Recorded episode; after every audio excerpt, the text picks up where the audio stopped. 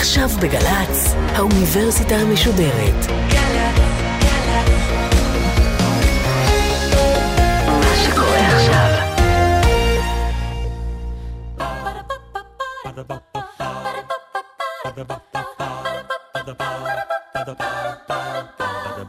האוניברסיטה המשודרת בשיתוף מיזם וויז מציגה המדען העירום, מיטב החוקרים בישראל בשיחה עם בן שני, אחד על אחד, מול קהל. והפעם, שיחה נוספת עם הפרופסור נוגה קורנפלד שור, ראש בית הספר לזואולוגיה וראש המעבדה לפיזיולוגיה אקולוגית ואבולוציונית באוניברסיטת תל אביב, על השעון הביולוגי. עורכת ראשית, מאיה גאייר.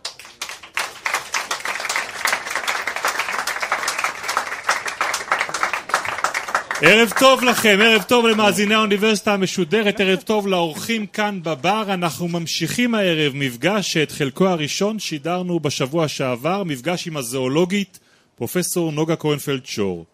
בחלק הראשון של המפגש דיברנו על התחום המרכזי במחקר שלך, על השעון הביולוגי. שעון שמקנה לנו את קצב החיים. הסברת לנו על האבולוציה שפיתחה אצל כל בעלי החיים והצמחים ריתמוס שעוקב אחרי יממה שלמה. דיברנו למה המחזור הוא של יממה, סיפרת לנו על האזור במוח שאחראי למעשה על תחושת הקצב הזו ומנצח על פעילות הגוף בהתאם לה. הערב בחלק השני נדבר על השיבושים שחלים במנגנון הזה. שיבושים שמאפיינים את העידן שבו אפשר להאיר את הלילה, שהאדם צריך לעבוד בו במשמרות, גם בשעות שהטבע יעד למנוחה, ונבין מה קורה לכלל בעלי החיים על כדור הארץ שהתרגלו לחיות במחזורים קבועים, אבל פתאום העולם מתחמם להם, והגשם לא בא בזמן, ולפעמים השלג מפשיר בו מאוחר. אנחנו במדען העירום של האוניברסיטה המשודרת בגלי צה"ל, סדרה של מפגשים עם חוקרים בברים ברחבי הארץ, סדרה שאנחנו עורכים בשיתוף עמותת וויז, והיום אנחנו בבר שנקרא הדיזי פרישדון בתל אביב. בואי נחזור באמת לשיבושים האלה, כן? בכל שנה הימים מתארכים ומתקצרים ולמעשה המנגנון הזה ש, שרגיל לעבוד לפי איזשהו אה, ערך קבוע של זריחה ושקיעה עובר איזה שינוי. מה קורה לגוף שלנו מבחינה ביולוגית בימים שבהם יש יותר לילה ופחות יום? אז אה, למעשה הדבר הזה הוא לא שיבוש, הוא עוד, עוד סיגנל שאנחנו מקבלים מהסביבה שלנו ואנחנו יכולים אה, להשתמש בו כדי אה, אה, להעלות את הכשירות שלנו, להעלות את היכולת שלנו לשרוד בסביבה הזו.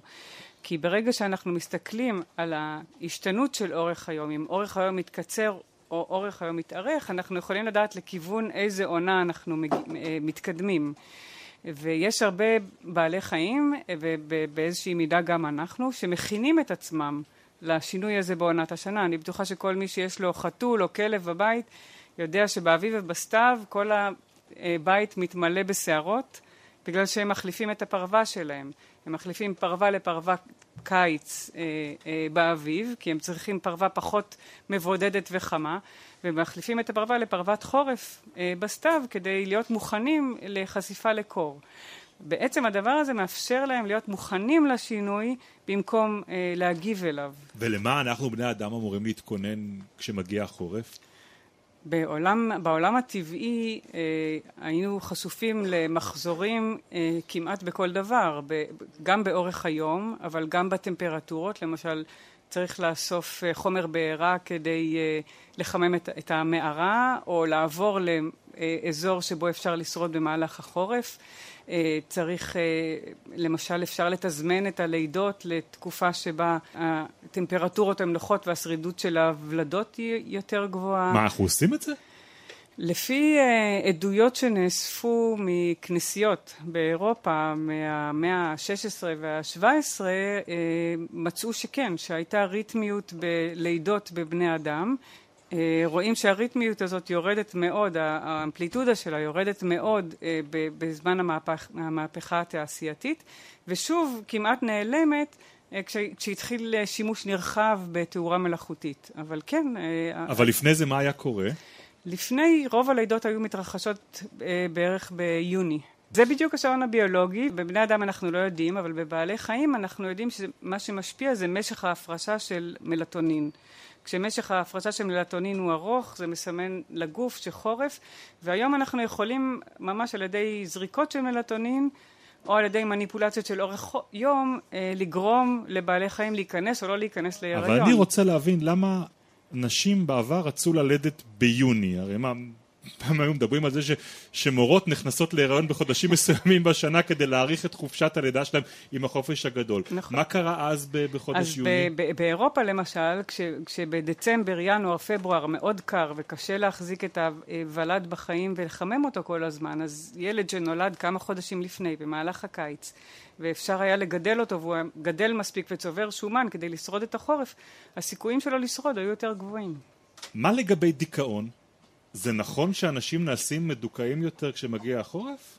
אה, יש השפעה של אורך היום על, אה, על מצב הרוח, במצבים הקיצוניים הפתולוגיים זה דיכאון עונתי, שאנשים ממש נכנסים למצב שהוא אה, כמו דיכאון כללי, ההבדל הוא פשוט שהוא עונתי וכשהיום מתחיל להתארך אז מצב הרוח משתפר ובקיץ הם בסדר עד החורף הבא שאז עוד פעם נכנסים למצב של דיכאון עונתי. הדיכאון כדיכאון לא משרת שום דבר. זו שאלה שחוקרים שמתעסקים ברפואה אבולוציונית אה, מתעסקים בה, כי בעצם זה קצת מזכיר באיזושהי מידה את הכניסה להיברנציה, את החוסר רצון לצאת החוצה, את ה... אה, תרדמת אה, חורף כזאת. כן, את, ה, את הרצון לאכול יותר פחמימות, להישאר במקום מוגן, כל הדברים האלה יכול להיות שיש להם איזשהו אה, בסיס הישרדותי שבעולם המודרני גורם אה, לבעיה, אבל זה לא משהו שאנחנו יכולים לדעת, אנחנו לא... ויש סיבה להילחם בזה? מעבר לזה שזה לא כיף. זה לא כיף, זו סיבה טובה להילחם בזה, והדרך הפשוטה להילחם בזה היא להאריך את אורך היום. ובאמת אה, מה, ש, מה שעושים הרבה פעמים בחולי דיכאון עונתי זה פשוט אומרים להם להיחשף לתאורה בעוצמה גבוהה, בספקטרום מלא, ולהאריך את, ה, את אה, אורך היום שלהם. אוקיי, okay, אז בואי נדבר על המקומות האלה שבהם אנחנו מתחילים לעשות כל מיני מניפולציות על, ה, על היממה ולהאריך את היום.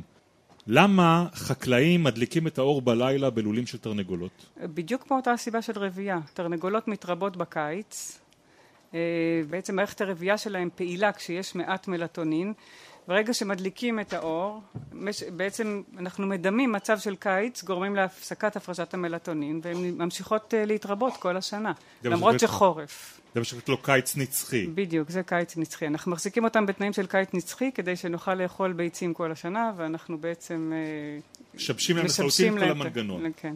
אבל אנחנו גם משבשים לעצמנו את המנגנון, נכון?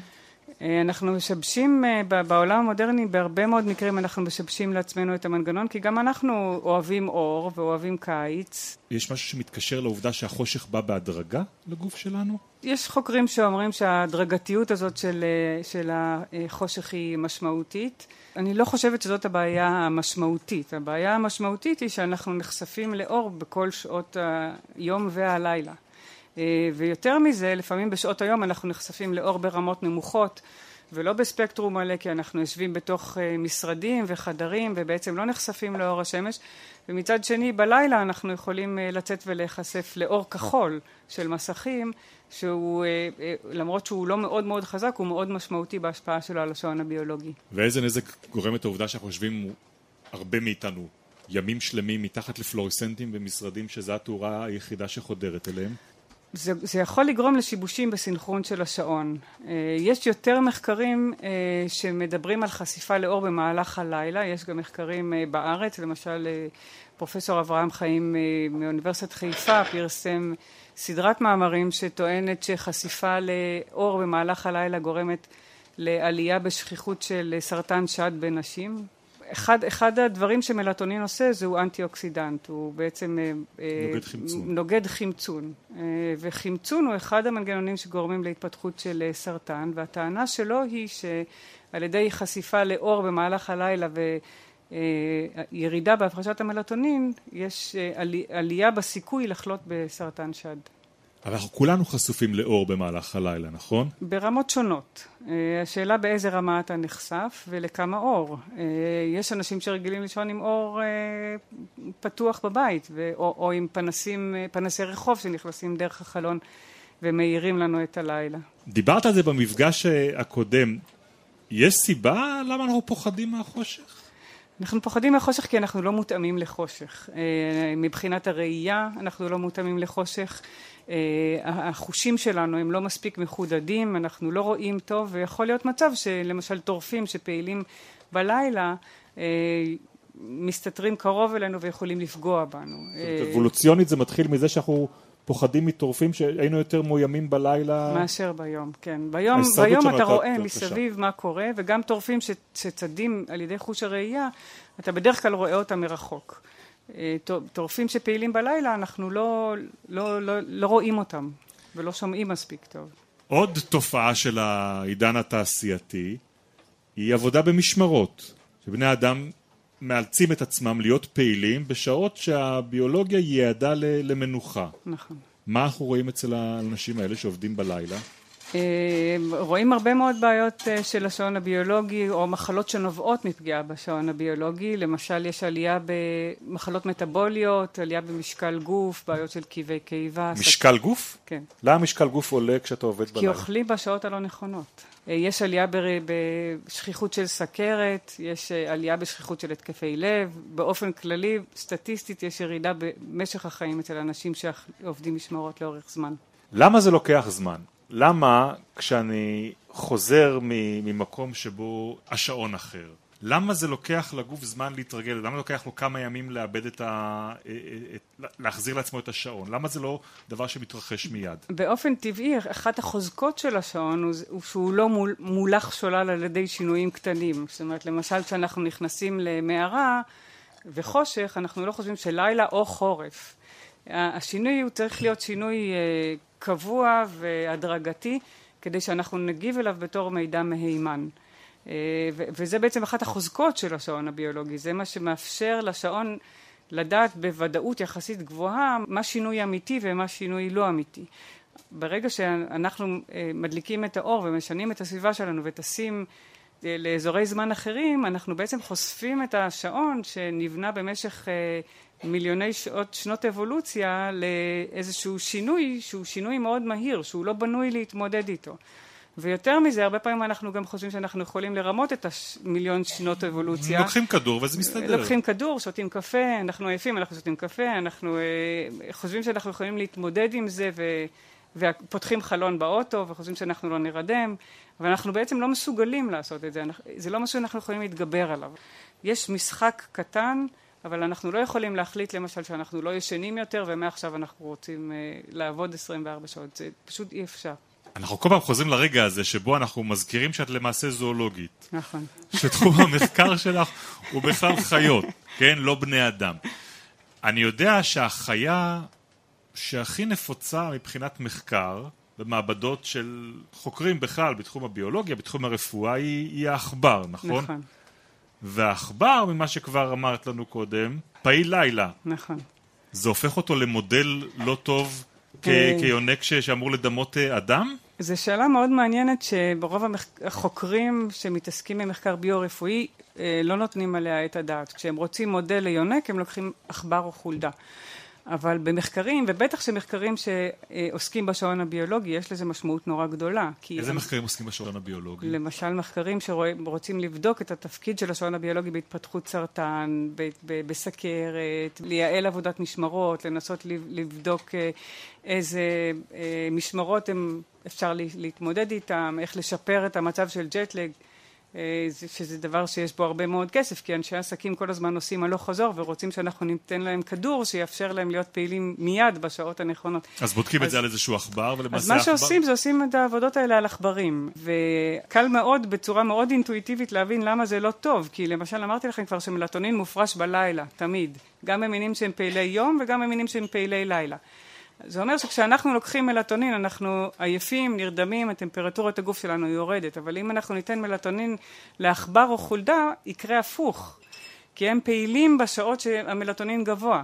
זאת אומרת שהם יהפכו להיות יותר ערניים, יותר פעילים, ואם אנחנו שואלים שאלות שאנחנו רוצים לענות על בני אדם, בעצם זה לא נכון להשתמש בעכברים וחולדות. אז מה האלטרנטיבות? האלטרנטיבות היא להשתמש במכרסמים אה, פעילי יום. הבעיה שהאוניברסיטאות לא בנויות לעבוד עם אה, מכרסמים אחרים. כי... מה זאת אומרת? זאת אומרת שהעכברים והחולדות שעובדים עליהם במחקרים ביו-רפואיים זה עכברים וחולדות שאפילו אי אפשר לקרוא להם. הם פעם היו עכברים וחולדות, זה משהו שאנחנו לקחנו והפכנו אותו למשהו שהוא...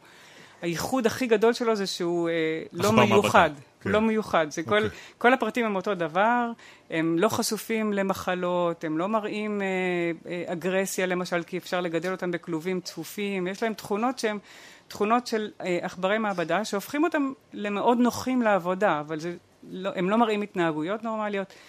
ואתה יכול, אה, אתה רוצה 100 עכברים מחר ששוקלים 30 גרם, אז אתה מתקשר לספק ואתה מקבל 100 עכברים, לוקח אותם לבית חיות אה, באוניברסיטה ומחזיק אותם שם. העובדה שהחיה הזאת בשעון הביולוגיות שלה שונה מאיתנו, יוצרת איזשהו עיוות גם במחקר? היא יכולה ליצור עיוות במחקר. גם אם... במחלות שהן לא קשורות לשעון הביולוגי? כן, אם אתה לא לוקח את זה בחשבון. למשל, אם אתה עובד במהלך, הסטודנטים או החוקרים מגיעים למעבדות במהלך היום, ואם השעון למשל של העכברים והחולדות לא, לא הפוך בחדר חיות, אז אתה עובד על חיות ישנות, כי עכשיו יום והם אמורים לישון. ומצד שני, אם אתה הופך להם את השעון ואתה גורם לזה שעכשיו יהיה לילה אצלם, אבל אתה לוקח את החיה הזאת מתוך החוש, בחושך כשהיא פעילה ומוציא אותה כדי לעשות עליה איזשהו מחקר, אתה מוציא אותה לאור ואתה גורם לה לג'טלג, כי הם לא אמורים להיות חשופים באור. אז אם אתה לא לוקח את הדברים האלה בחשבון, אז זה יכול לפגוע במחקר. אז בוא רגע נדבר על חיה שהרבה יותר כיף לדבר עליה, כן? על חיית בית. יש סיבה למה החיות שחיות ב... בקרוב אלינו, למה הכלבה שלנו בבית לצורך העניין אימצה לעצמה את שעות השינה שלנו כמשפחה? א', הם לא לגמרי, הם, הם, הם ערים גם בלילה, ומי שמחזיק את הכלב שלו בחוץ יודע שהם לפעמים מסתובבים ונובחים וערים, אבל אה, גם חתולים וגם כלבים הם, הם טורפים. ואצל טורפים, בגלל זמינות המזון המשתנה שלהם, השעון הביולוגי הוא פחות חזק והם מסוגלים להיות פעילים גם ביום וגם בלילה. זאת אומרת, מה, הם מתאימים את עצמם לשעות שבהם אנחנו נותנים להם ארוחה? לזמינות של האוכל, כן. ויש באמת הבדל בין האופי שבו חיות בית לחיות אה, בטבע מתנהלות מבחינת לשון הביולוגי של החיות האלה? אה, זה, זה לא שיש הבדל בשעון הביולוגי, אבל כשאנחנו למשל משאירים את האור עד שעות מאוחרות לנו, אנחנו משאירים את האור עד שעות מאוחרות גם להם. זאת אומרת, אנחנו, הם בעצם נחשפים לכל התנאים שאנחנו נחשפים אליהם, וזה משפיע על, על ההתנהגות שלהם. אז דיברנו על הפרעות שהן מאוד מאוד חדות. זאת אומרת, שניקח מטוס ונטוס לאזור זמן אחר, שנכבה או נדליק את האור, זה דברים שהם מאוד דרמטיים. אבל העולם משתנה כל הזמן, ויש נכון. תהליך אה, אבולוציוני שאנחנו חיים בתוכו ומודדים אותו ורואים אותו, אנחנו משפיעים עליו גם, וזו ההתחוממות הגלובלית. נכון. ואיך היא משפיעה על, על השעון הביולוגי שפעם ידע לתפקד בעונות שנה מאוד ברורות ומאוד מסודרות? אז היא לא, היא לא משפיעה על השעון, אבל היא משפיעה על היעילות של השעון, של, על השימוש בשעון, כי בעלי חיים לאורך שנים השתמשו למשל בסיגנל של אורך היום אה, כדי לחזות שינויים אחרים, למשל כמו שאמרתי, שינויים בטמפרטורת הסביבה או בשלגים, נוכחות שלגים. אה, וברגע שהתיאום בין אה, תנאי הסביבה לבין אורך היום משתבש, אז כבר אי אפשר להשתמש בשעון הביולוגי כדי לחזות את השינויים האלה, ובשנים האחרונות אה, מצטברות יותר ויותר עדויות לשיבושים כאלה. למשל יש מינים של ציפורים, ציפורים נודדות בחורף ובקיץ בין יבשות. אז יש פה שני נושאים שקשורים לשעון הביולוגיה. אחד הוא שהן בעצם צריכות להכין את עצמן לנדידה כשהתנאים במקום שבו הן חיות עדיין טובים. זאת אומרת, הם צריכים לאכול ולהשמין כדי להיות מסוגלים לנדוד מרחק אה, ארוך. זאת אומרת שמה שגורם להם להתחיל להתארגן לנדידה זה אורך היום. המזון עדיין קיים, הם לא עוזבים בגלל שרע, הם עוזבים כשעדיין טוב. אבל הימים לא מתארכים כתוצאה מההתחממות הגלובלית, הדבר הזה נשאר כנתון, נכון? נכון, אבל אורך היום משפיע למשל על זמינות המזון. אם זה, אם זה ציפורים שאוכלות uh, זחלים של חרקים, אז המועד של הבקיעה של הזחלים של החרקים והלבלוב של העצים מושפע מאוד מטמפרטורת הסביבה. אבל הכל עדיין בסדר, ב-21 ליוני יהיה לנו יום ארוך, וב-21 נכון. לדצמבר יהיה לנו יום קצר. נכון, אבל... מה שהשתנה לפעמים זה מה, מה השתנה? המשמעות, ש... מה, מה קורה באותו יום? אם פעם ב-15 באפריל אה, הייתה זמינות מזון גבוהה כי העצים התחילו ללבלב והזחלים בקעו והייתה זמינות מזון גבוהה, אז ציפור שנדדה מאפריקה לאירופה והטילה את הביצים שלה ככה שהם יפגעו בתאריך שבו יש הרבה זחלים, פתאום הזחלים אה, היה חם יותר, העצים לבלבו יותר מוקדם, הזחלים בקעו, הם כבר פרפרים ואין אוכל להאכיל את הגוזלים. ואז אנחנו רואים ירידה בגודל אוכלוסייה של אה, מינים שונים של אה, ציפורים, שפשוט לא מצליחות להעמיד צאצאים במהלך הקיץ. מה קורה לחיות שרגילות להיות בתרדמת חורף? אז שוב, אותו דבר, בסנאים הארקטיים שסיפרתי עליהם קודם, ההתעוררות נקבעת על ידי השעון הביולוגי. יש שם הבדל מאוד מעניין בין זכרים ונקבות, כי בזמן תרדמת חורף אה, מערכת הרבייה של הזכרים מתנוונת, זאת אומרת הם בעצם לא יכולים לייצר אה, זרע והאשכים מתנוונים. כדי לייצר זרע הם חייבים להעלות את טמפרטורת הגוף שלהם ולוקח בערך שבועיים לבנות מחדש את מערכת הרבייה. אז מה שקורה זה שהזכרים מתעוררים בערך שבועיים לפני הנקבות. כדי להתכונן. כדי כן. להתכונן. וכשהנקבות מתעוררות הם מזדווגים איתה מיד. זאת אומרת, הזכרים שכבר התעוררו שבועיים לפני, הם, הם מוכנים להזדווג והם הראשונים ש, שבעצם להם יהיו הצאצאים. דבר ראשון על הבוקר, נכון. כן. אוקיי. ואז יש להם בסך הכל תקופה של אה, משהו כמו ארבעה חודשים לנקבות להיות בהיריון, להמליט, לגדל את הצאצאים ולצאצאים להשמין ולהיכנס שוב לתרדמה של שמונה חודשים. זאת אומרת, הכל מאוד מאוד צפוף מאוד בזמן. מאוד מסודר שם, מאוד כן. מסודר וצפוף בזמן. איפה זה? זה באלסקה. אוקיי. ומה שקורה זה שהזכרים באמת מתעוררים לפי השעון, מעלים את טמפרטורת הגוף שלהם, מתחילים להשתמש בשומן שהם צברו, ועוברים שבועיים, והנקבות מתעוררות, מוציאות את הראש החוצה ורואות שעדיין שלג, אז הן חוזרות כן. לתרדמה. והזכרים כבר לא יכולים לחזור לתרדמה, הם כבר העלו את טמפרטורת הגוף, הם כבר פיתחו את האשכים, הם עכשיו עומדים ומחכים לנקבות ואין להם אוכל ואין נקבות והם פשוט מתחילים למות מרעב. והגודל אוכלוסייה של הזכרים אה, של הסנאים הארקטיים הולכת ויורדת. הנקבות בינתיים נשאר, גודל האוכלוסייה נשאר אותו דבר, אבל יש מעט מאוד צעירים, כי אין זכרים שיפרו את הנקבות. אז מה, אז המין הזה ייכחד בגלל ההתחממות הגלובלית? בגלל או שיש בין... שינוי איכשהו במועד, יכול להיות למשל שיש, שכמו שיש טיפוסי בוקר וטיפוסי ערב, יכול להיות שיש גם אה, מבחינת השעון השנתי. אה, פרטים שיש להם שעון קצר יותר ופרטים שיש להם שעון ארוך יותר. ואז פרטים שיש להם שעון ארוך יותר, שפעם היה להם חיסרון, כי הם היו מתעוררים מאוחר ומפסידים את הנקבות, עכשיו פתאום אולי יש להם יתרון. אז יכול להיות שתהיה סלקציה עכשיו להערכה של השעון, אבל אנחנו לא יכולים לדעת את זה.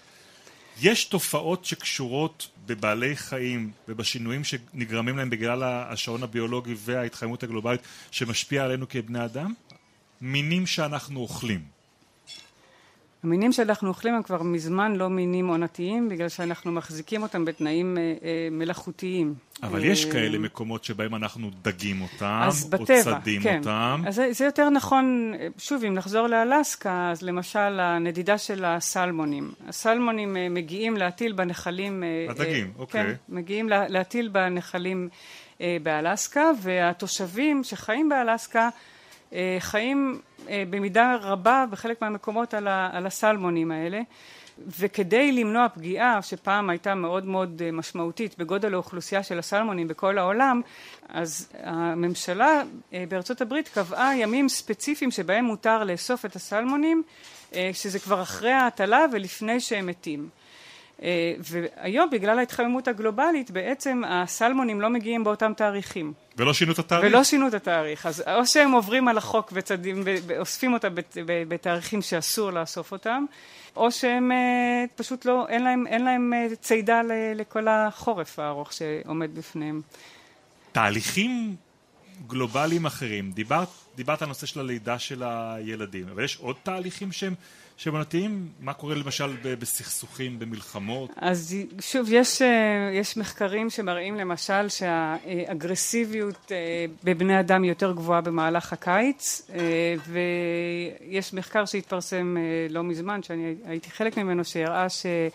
התאריכים של יציאה למלחמה במהלך, במהלך ההיסטוריה, רואים פיק בחודשי הקיץ, ושהפיק הזה בעצם הפוך בהמיספירה הצפונית והדרומית. זאת אומרת, אצלנו יוצאים בעיקר בקיץ ב...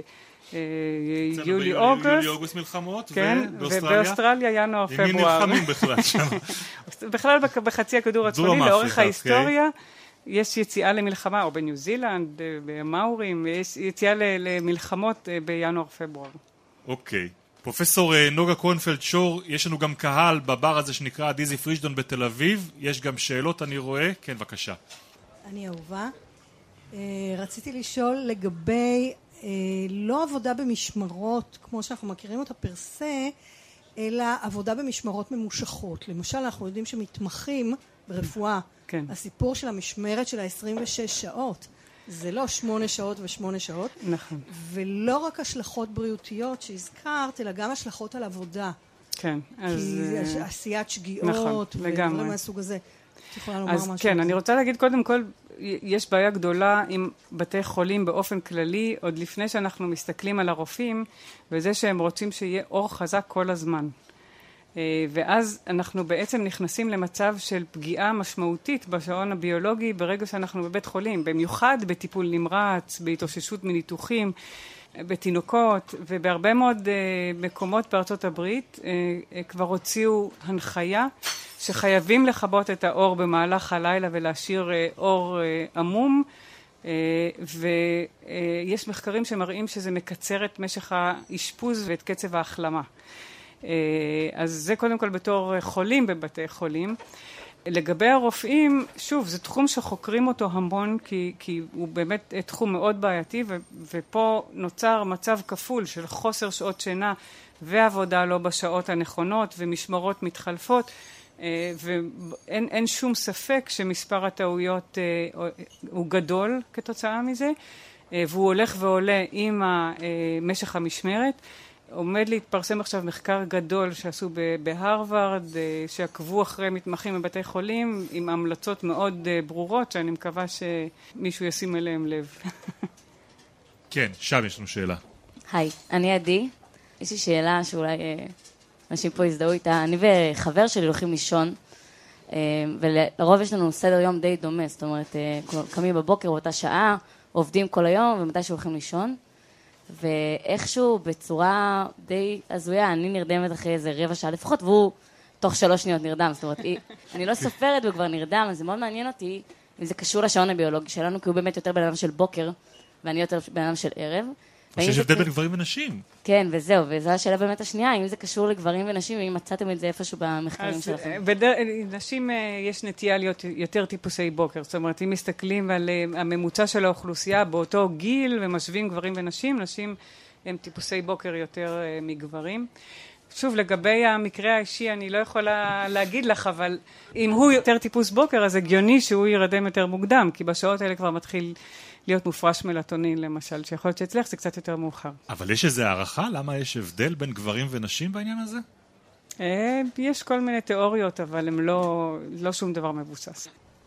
לקראת סיום יש לנו סבב מהיר של שאלות, התשובות עליהן צריכות להיות תשובות קצרות עד קצרצרות. על איזה בעל חיים הקיץ הנצחי הכי מאיים? דובי קוטב. דובי קוטב? כן. תסבירי. הם, הם הדוגמה הכי ברורה לזה שאנחנו בעצם משנים את העולם וגורמים להכחדה של מינים, אבל יש עוד הרבה מינים אחרים. את, פרופסור נוגה קורנפלד שור, טיפוס של בוקר או של לילה? בוקר. כן, אוקיי. מוחלט. בחורף או קיץ? קיץ. שאלה שאנחנו שואלים את uh, כל החוקרים שמתארחים כאן, אם היה לך תקציב בלתי מוגבל או אפשרויות בלתי מוגבלות למחקר, למה היית מייעדת אותם? אני לא רוצה לגלות. באמת? יש לי רעיון, אבל אני... אני חושבת שאם אני מסתכלת בצורה יותר תועלתנית, אני חושבת שהמחקר של חיות פעילות יום יכול להוביל לפריצות דרך במחלות שאנחנו היום לא מבינים אותן, ואני חושבת שהסיבה שאנחנו לא מבינים אותן זה שאנחנו משתמשים בחולדות ועכברי מעבדה. טוב, אני רואה, אבל המאזינים לא יודעים. יש לך שעון על היד? לא, אבל רק בגלל שהוא התקלקל. אוקיי. אז הנה השאלה האחרונה. כמה זמן לדעתך אנחנו כבר מדברים? שעתיים? פרופסור נגה קרונפלד שור, תודה רבה רבה לך. תודה רבה גם לכם, הקהל, כאן בבר הדיזי פרישדון בתל אביב. תודה לעמותת וויז, השותפים שלנו. תודה לעורכת הראשית של המדען העירום, למאיה גייר. למפיקות ועורכות התחקיר אביגיל קוש ותום נשר, תודה לטכנאים מני ציפל ודניאל שבתאי, תודה גם לעדן ספקטור ומיקה נחטיילר, תעקבו אחרינו בפייסבוק של האוניברסיטה המשודרת ואחרי אה, עמותת וויז בפייסבוק שלהם, ועד הפעם הבאה, לילה טוב.